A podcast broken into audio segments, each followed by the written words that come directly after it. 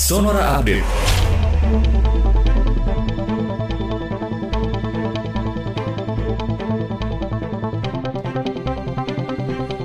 Sahabat Sonora, pemerintah Indonesia kembali menerima kedatangan 8 juta dosis bahan baku vaksin virus corona produksi perusahaan asal China Sinovac. Jutaan dosis yang tiba di Bandara Soekarno-Hatta pada pukul 8 lewat 10 menit waktu Indonesia Barat dan ini merupakan kedatangan vaksin tahap yang ke-13.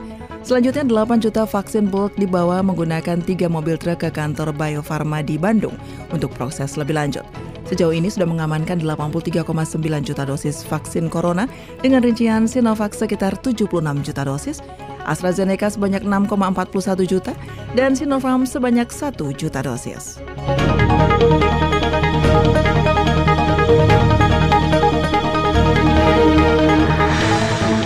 Direktur Utama BPJS Kesehatan Ali Gufron Mukti mengklaim sistem keamanan data di BPJS Kesehatan sudah sesuai standar dengan pengamanan berlapis-lapis.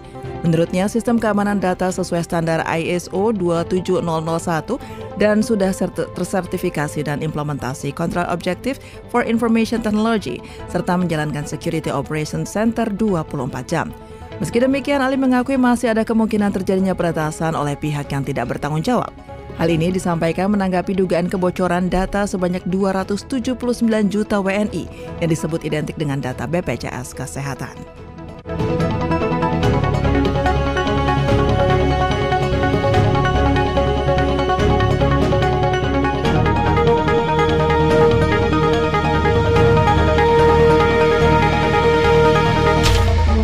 Dan sahabat Sonora Menteri Keuangan Sri Mulyani Indrawati mencatat pemerintah sudah menghabiskan anggaran mencapai 10,7 triliun rupiah untuk membiayai perawatan masyarakat yang terinfeksi virus corona atau COVID-19.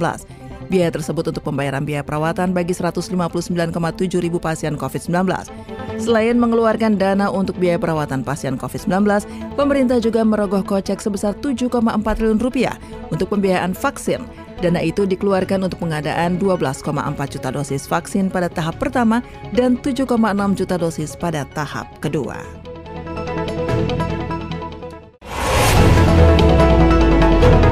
Demikian Sonora Update.